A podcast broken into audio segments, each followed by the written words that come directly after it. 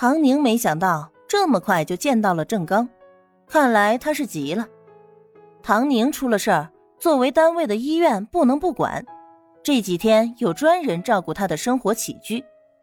由于周晴是和他关系最好的护士，出事前又全程都在，于是周晴这几天的工作就是照顾唐宁。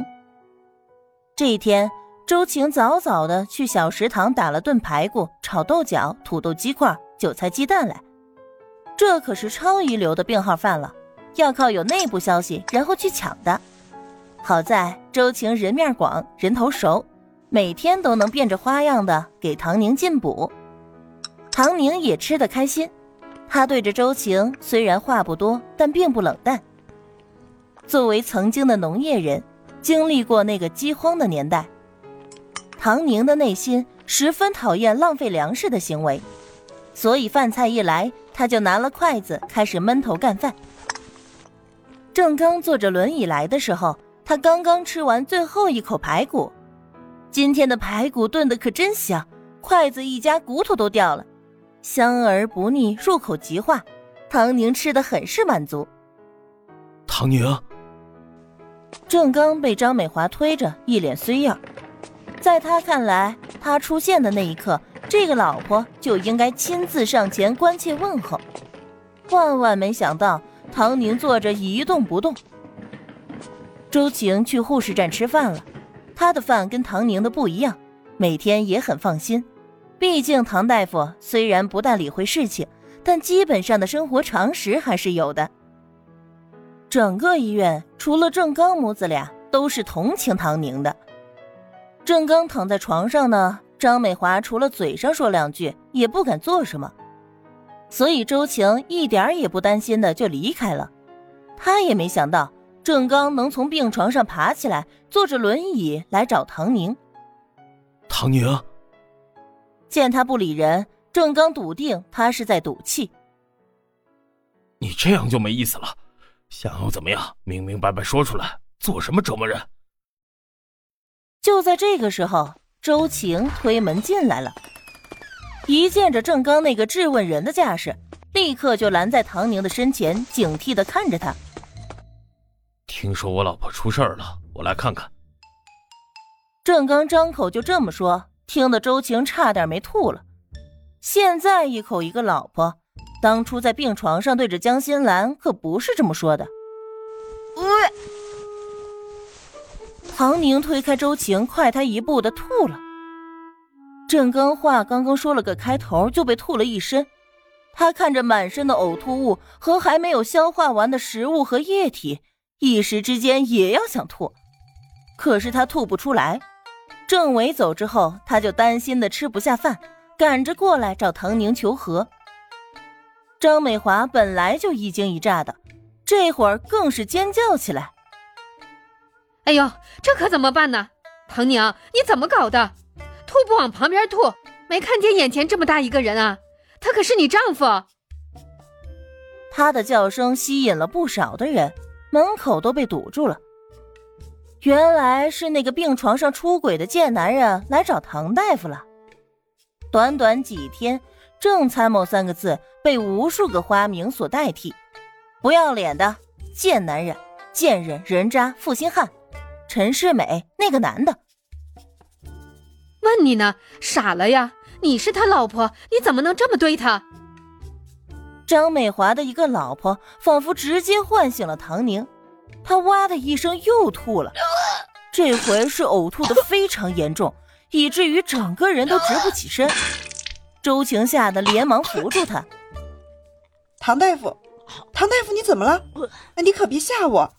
我去吃饭的时候你还好好的，这母子两个趁机溜进来。我吃完饭回来，你怎么就成这样了？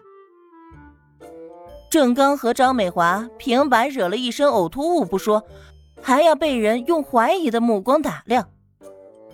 唐宁这边已经吐完了，但还是止不住的干呕，整个人抽搐起来。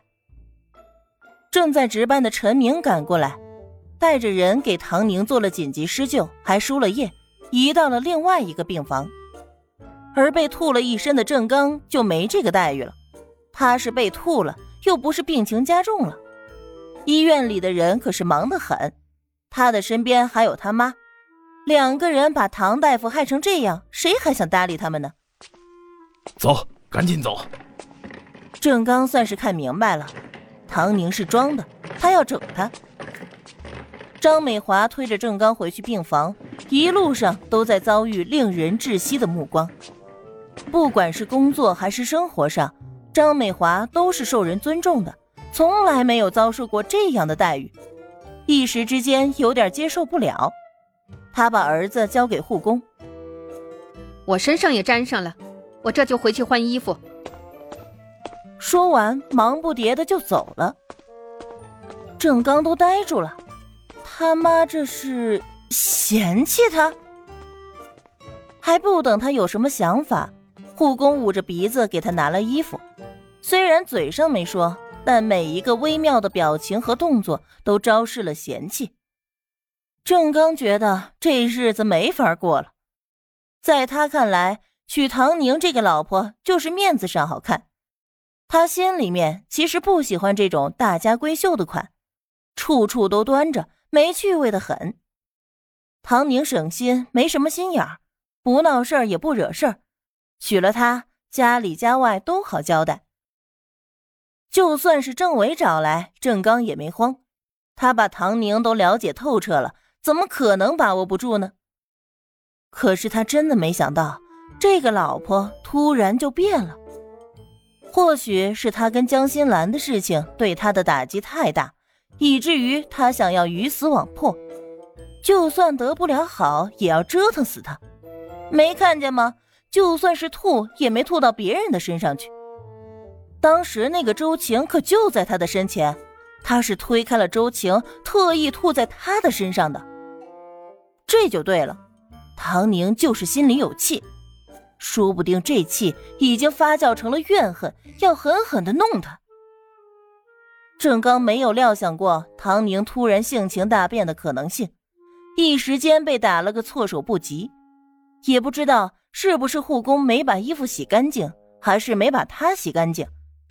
就算已经换上了干净衣服，他还是闻着自己全身都是呕吐物的味道，糟心到了极点。而此刻的唐宁正坐在病床上喝粥，一瓶盐水输下去，他已经稳定。陈明来检查了一番，确认他没什么事才走。你好好保重。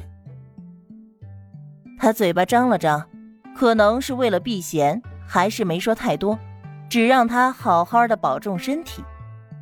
唐宁明白他的意思，也知道他看出来了。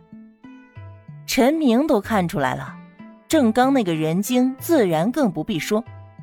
被一向老老实实、受欺负、受冷落的妻子突然摆了一道，现在还要接受所有人无声的嘲讽，不大好受吧？